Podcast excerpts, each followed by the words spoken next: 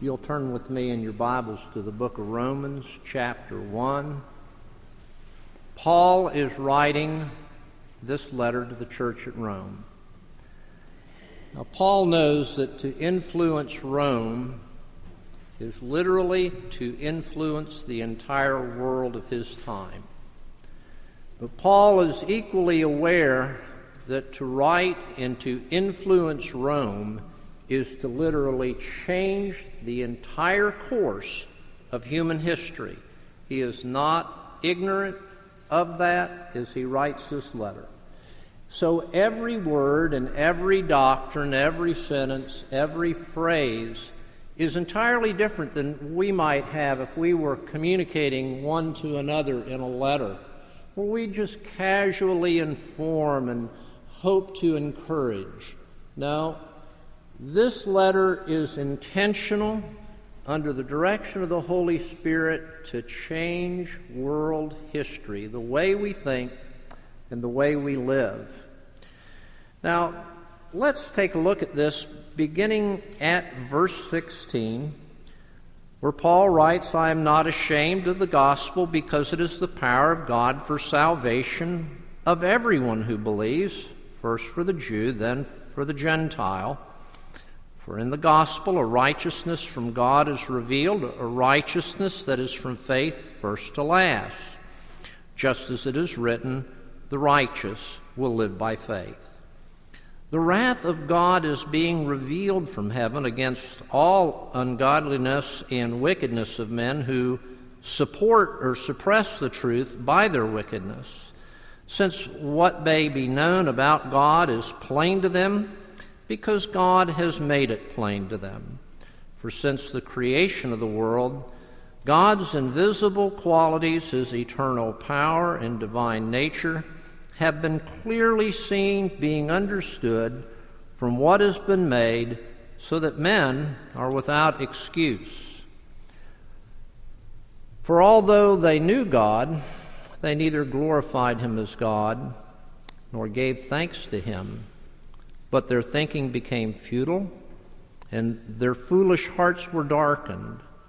Although they claimed to be wise, they became fools and exchanged the glory of the immortal God for images made to look like mortal man, and birds, and animals, and reptiles.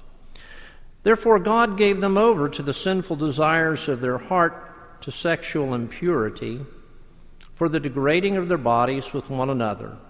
They exchanged the truth of God for a lie and worshiped and served created things rather than the Creator who is forever praised. Amen. Because of this, God gave them over to shameful lust. Even their women exchanged natural relations for unnatural ones. In the same way, the men also abandoned natural relations with women and were inflamed with lust for one another. Men committed indecent acts with other men and received in themselves the due penalty for their perversion. Furthermore, since they did not think it worthwhile to retain the knowledge of God, he gave them over to a depraved mind to do what ought not to be done. They have become filled with every kind of wickedness, evil, greed, and depravity. They are full of envy, murder, strife, deceit, and malice. They are gossips, slanderers, God haters, insolent, arrogant, and boastful. They invent ways of doing evil. They disobey their parents. They are senseless, faithless, heartless, ruthless, although they know God's righteous decree that those who do such things deserve death, they not only continue to do these very things, but also approve of those who practice them. Therefore, you have no excuse, you who pass judgment on someone else. For at whatever point you judge the other, you are condemning yourself, because you who pass judgment do the same things. Let's pray together. Well, Father, may the words of my heart and meditations of our minds today, may all of this be acceptable in your sight. You are our strength and our Redeemer. We make our prayer in Christ's name with thanksgiving. Amen. Now we're looking at the gospel of our Lord Jesus Christ in its power to transform the wicked of the world, wicked people in this world. Forty years ago, at just about this time in the year, I became a Christian in South Florida. I was 22. Uh, I had brushed up against or had been involved with just about everything that I have read here today in the book of Romans. I was under the power of sin. And at that time, at about February of that year, reminded of it very clearly by certain events, I began to hang out with some people at the Presbyterian Church in West Palm Beach, Florida, that was very much like this church active college and career type ministry. They accepted me and they began to pray with me, for me, love me, care for me, and encourage me. And at some point in time during the summer of that year, 40 years ago, the Lord Jesus was pleased to reveal himself to me. And when I saw the Lord Jesus Christ in the gospel, I came to understand quite clearly that everything about my life was wrong. Absolutely wrong. I understood at that time that I, my life was crucified, crucified with Christ. My old life died. And it's like when the Holy Spirit came in that I was raised up to a newness of life, and I began to worship God, and I began to serve other people and not think only of myself. It was an amazing transformation. Now, Paul tells us something very parallel to that when we look at his account of his own conversion in the book of Acts. You know how he was proud. You know how he was an intellectual. You know of his training. You know of his family pedigree. You know of how he was had outdone any of his contemporaries, and even that he had become a person that was a persecutor of the Church of Jesus Christ. And in that mode of being a blasphemer and being one who was a hater of the things of God truly, this self deceived man on the way to Damascus was shown a great light. He fell to the ground. He literally saw Jesus Christ, heard his voice, and the Lord Jesus called him out of that life and called him to himself. And Paul again would say, I was crucified at that point in time. The life of my past died at that moment. You remember how it says he was three days without food, without drink, and he was blind. Finally, the Lord Jesus sent this man to him and raised him up to newness of life, and he went out and began to proclaim the Lord Jesus Christ, whom he had previously hated, to the entire transformation of our world. When we look at the gospel of our Lord Jesus Christ and its power to transform and save wicked people, and we read this list and this catalog of sins, we have to recall Paul's telling us very succinctly I am the chief of sinners. That in 1 Timothy 1, he is telling us in verse 16 that his conversion stands as a model of all conversions and is a manner of understanding that if he may be converted and put into service of Christ Jesus, that anyone, no matter how in bondage to their sin they are, anyone can be saved and transformed and put into service of Christ Jesus.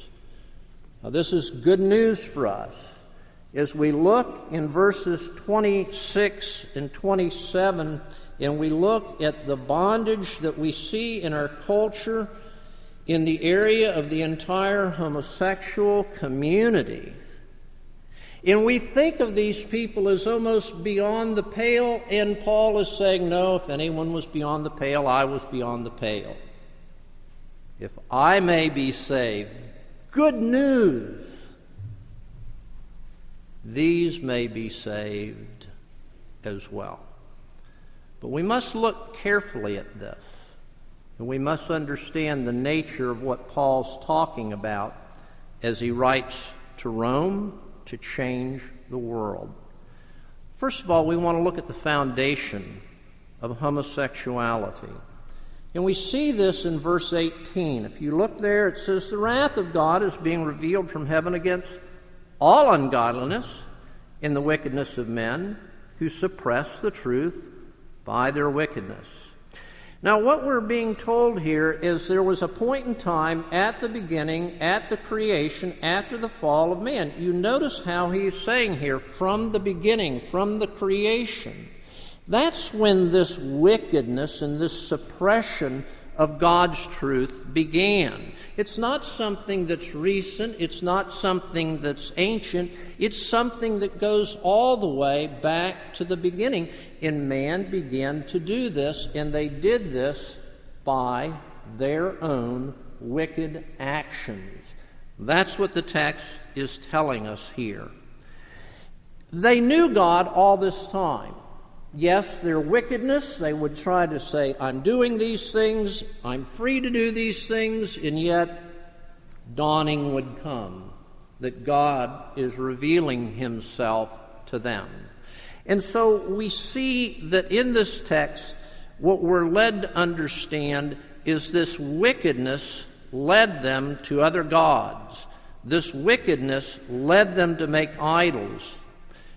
And so they began to fashion gods to their own liking.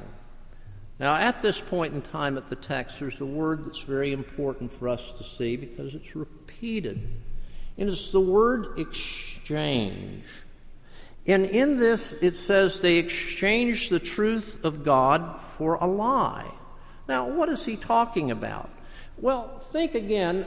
The language is here from the beginning. What we're told is that there were these animals. There were animals in the form of man, four footed animals. There were reptiles. There were birds. That's the language. And so man went out and said, No, I won't have God rule over me, but I'll make my own gods, and I'll make my own gods like these animals. Now, go around the world, and the Egyptians used to worship crocodiles. You look in North America and you look in Canada and you see the totem poles, and often at the top there's an animal that's made to look like an eagle oh, everywhere you go, man has worshiped idols. By the way, some of them were a lot sharper intellectually than we are, but they were fallen. And it was from the beginning, from the foundation of the world. What did God say at the beginning, at the foundation of the world?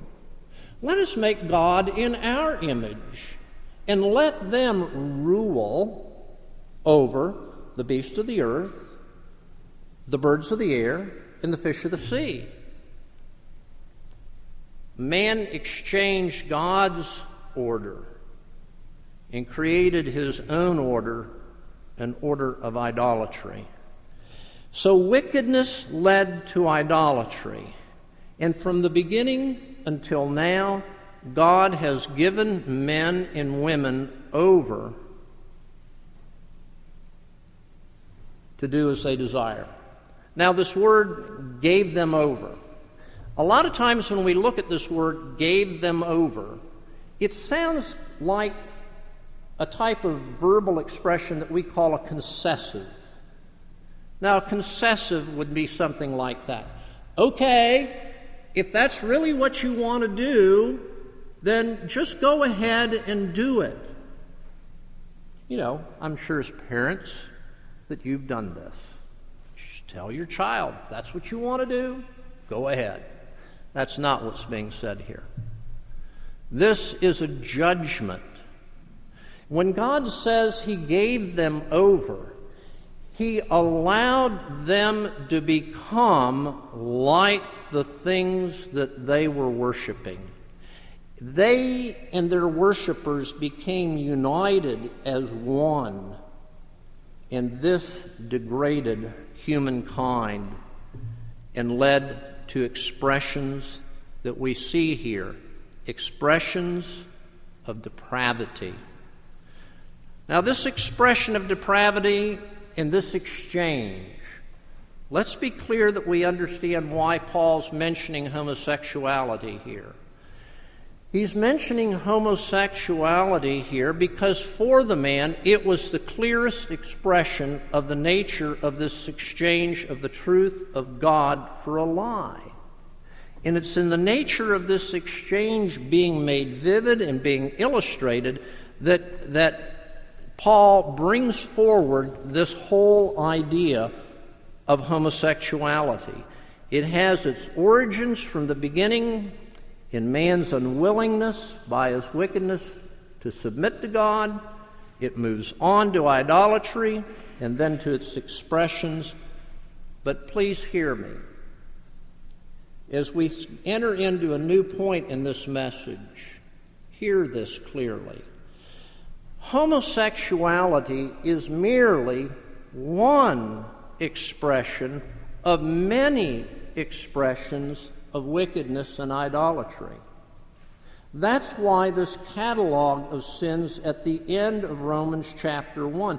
And that's why Paul is able to say in chapter 2, verse 1 don't be condemning, don't be judgmental, don't think more evil of somebody because they should have a homosexual background and you have not. Because we're all guilty every one of us, and me included, of being into this wickedness as an expression of our idolatry. Look at the way it's said here in verses 24, 26, and 28. Repeatedly, the language is God gave them over, equally over. Now, I would like to go through these quickly. The first one is in verse 24, and one expression is sexual impurity to the degrading of one's own body with another person. What is wrong here? Well, from the beginning in Genesis 2, again, from the creation, we see that it was God's intention that a man leave his father and his mother, that he cleave to his wife, and that the two of them become one flesh. What has happened in that culture and what is so dominant in our culture, the whole idea of having sexual relationships is wide open. There is no sense that the, the sexual purity is for the marriage exclusively. The scriptures tell from the beginning it was God's design that a man leave and the man cleave, that that couple become one flesh, and that was God's design. But because of man's idolatry, this has been corrupted, and these are reaping the consequences in their bodies. The third expression, going down to verse 28, this man's rebellion and idolatry led to all manner of antisocial uh, conduct. And we see that the penalty of that is very clearly it's equally death to them. is no distinction between theirs and the first category. But the second expression is that that is found in 26 and 27 that deals with homosexuality. The rebellion, the wickedness, the exchange into idolatry in the homosexual experience then is followed with unique penalties in this particular case. Now, why is why is a homosexual relationship sin? That's a question that we need to answer. When we talk about sin from our confession of faith and catechism, we say that sin is any want of conformity unto or transgression of God's law. Now, sometimes we speak of this as sins of omission and sins of commission. That's the way we tend to speak of it. What is the sin of omission in a homosexual relationship? Well, again, going back to these verses from the beginning, what has God commanded? We call these things at the very beginning in Genesis 1 and 2 as creation mandates. These were mandates that the Creator gave to our original parents, and they're incumbent on the entire culture for the entire history of mankind until the Lord returns.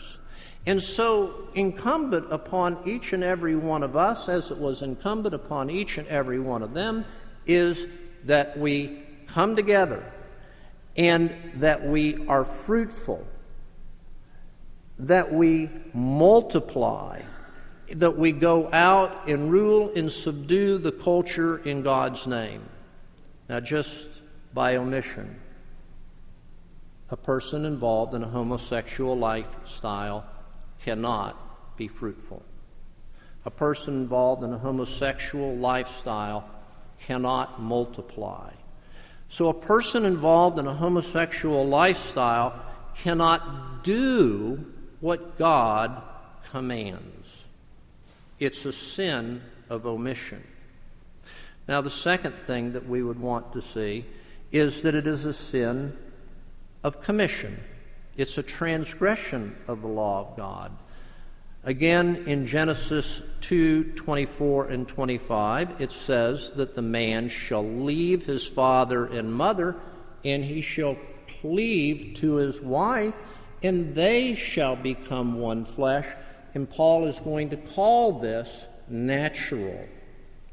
In what the person that does, whether they're female or male, is they engage in relationships that are contrary to this, contrary to God's natural design from the very beginning of creation.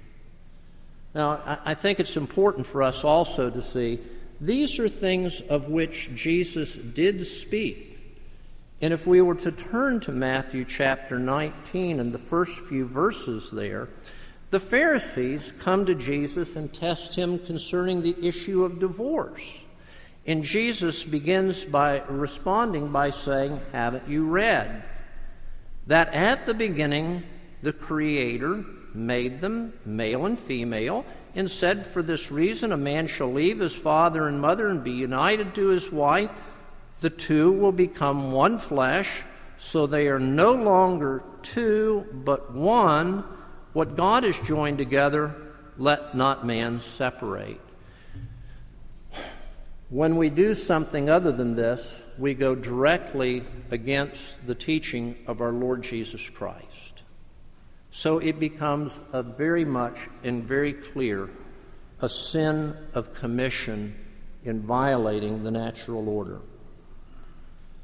Now, I would like again for us to look at verse 26 and 27. There is an unfortunate manner of translations that is in every one of our English texts, and that is where the word men is used and where the word women is used. That is not the original Greek word. He does not say that what God's Word says, what Paul is saying to the Roman culture and to our culture, is that the females, the females left the natural function. And then later on, he's saying the males left the natural function with the females and burned in lust for other males. It makes all the difference in the world.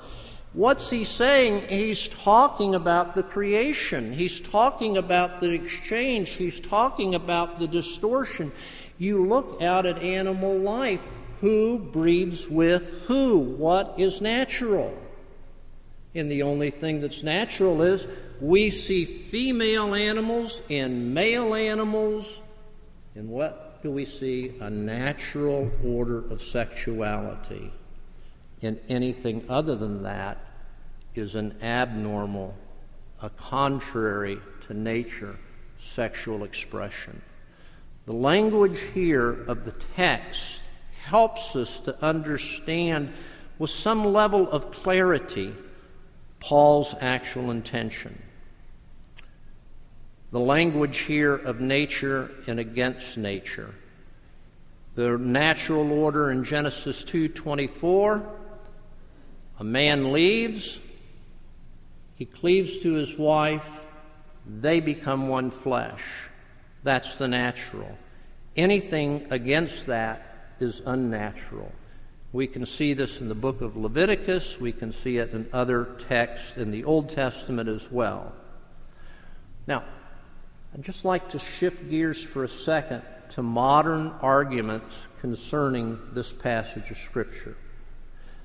People that have a interest in homosexuality in any fashion tend to look at material about this text and they understand it in this way. What is condemned here is not homosexuality. That's going to be their argument. But what's condemned here in this text is that if a heterosexual person has a sexual relation with a homosexual person, that that person is violating God's law at this point. In other words, homosexuals with homosexuals in their mind is not being spoken to in this text. What is being spoken to is a hetero having sexual union with someone that is homosexual. That's the way they speak of this. Now, another popular current, much spoken of interpretation is this that what is really being spoken of here is pederasty.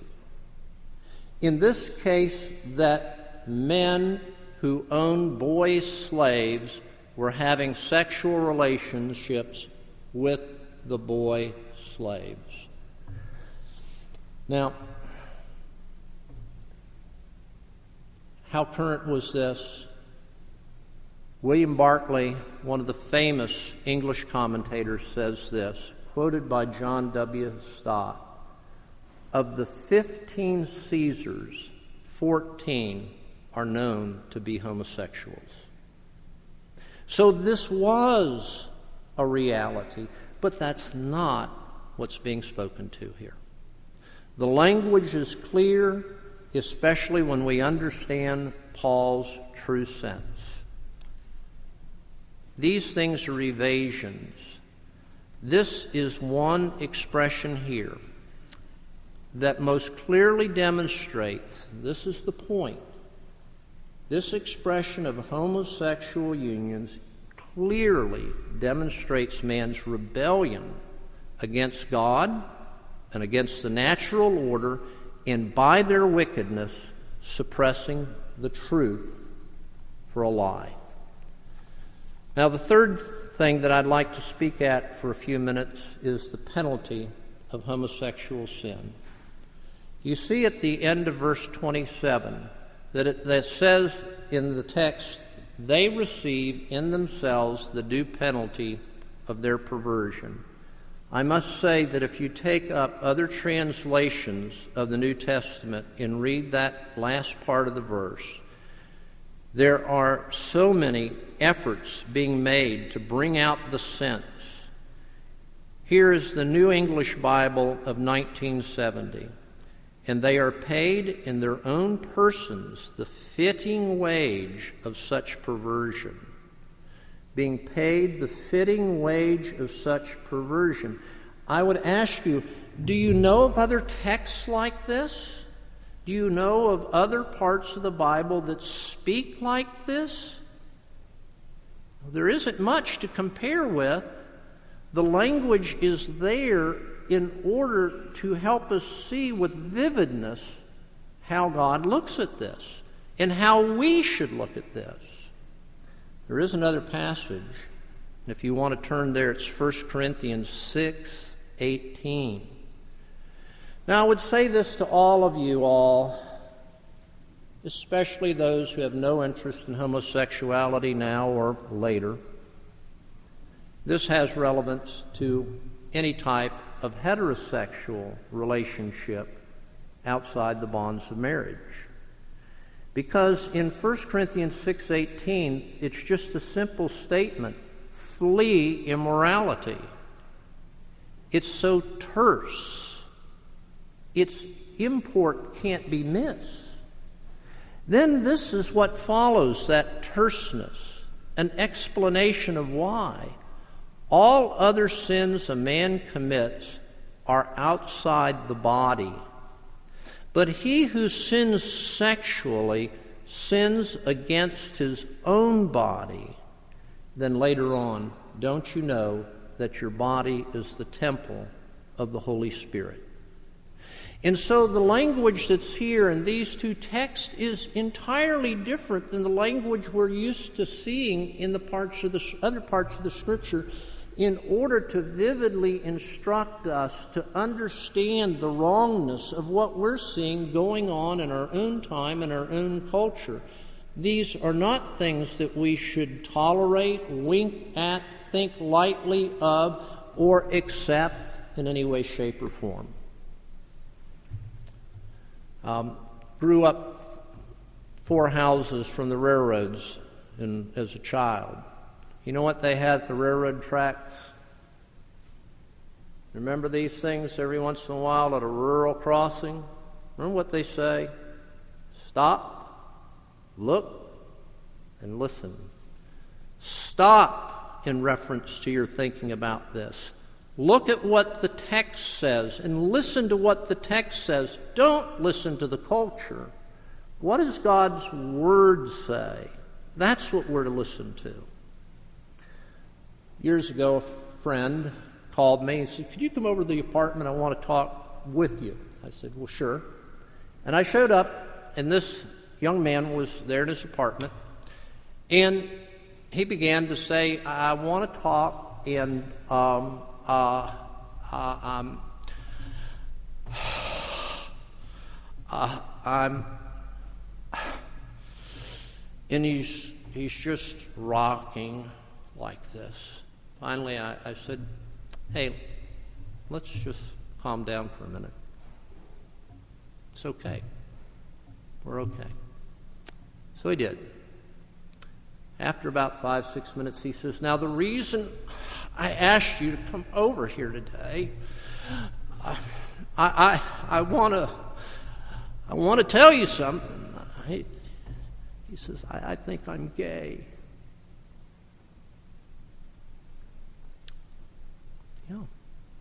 What's a pastor do? This man valued me, trusted a pastor. I explained Jesus. You know what it's saying here in the power of the resurrection of the Lord Jesus Christ? To live a life of obedience by faith according to the Scriptures. And we discussed that and it satisfied his soul. Married, two kids. The kids are young. They still think that Mr. Kinzer's pretty high on the food chain. Now, they just haven't known me as long as you have, see. But they think I'm great. Because their parents talk about the help of a pastor in a time of need. I'm sure they don't go into details. Dear people, the punishment is greater than the penalty. a person that dies in this condition. We're told in 1 Corinthians 6:19 and 1 Timothy 1:10 the people dying in this condition will in no wise enter the kingdom of heaven. Again, I ask you to think how many times do you see that kind of language about some particular ethical fault, a sin? But that's what the text says. The power of the gospel to save, it transformed the Roman world. It transformed the homosexual Roman world. And it's transformed the cultures of deviance all around the world. But it's not being as accepted as the power that has the ability to transform the lives of the people that you and I are associating with every single day. But we need to understand that it does and it will no condemnation, offering help. You know Christ. You know the power to save. The power to save you is the power to save anyone, especially people in homosexual involvement. Now, just one very practical. I only I like to give six because you forget six. So I'll give one it'll stay with you. Harvest USA. That's it. You go to their website, you will get help, help, help. It's a wonderful website that deals with this, and it's there for you to help your friends. You have a Heavenly Father that knows your trial. Some of you have children and grandchildren in this. You have a Heavenly Father that knows your trial.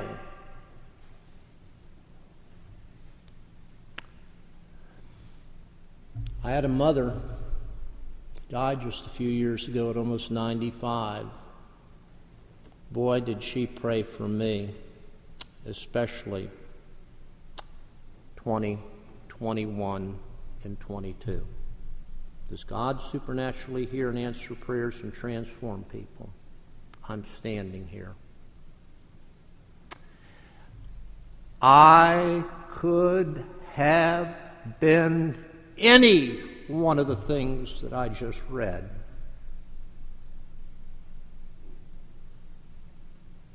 Any of them. You need to know that. You could be one of any of them. We have friends that need Christ as their Savior from all of these things. Let's pray. Now, Father, we thank you. The power to save is not in us, but the power to save is in Jesus Christ.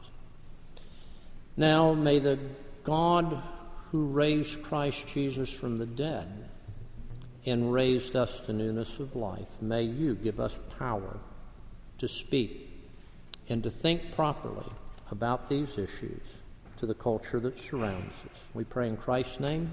Amen.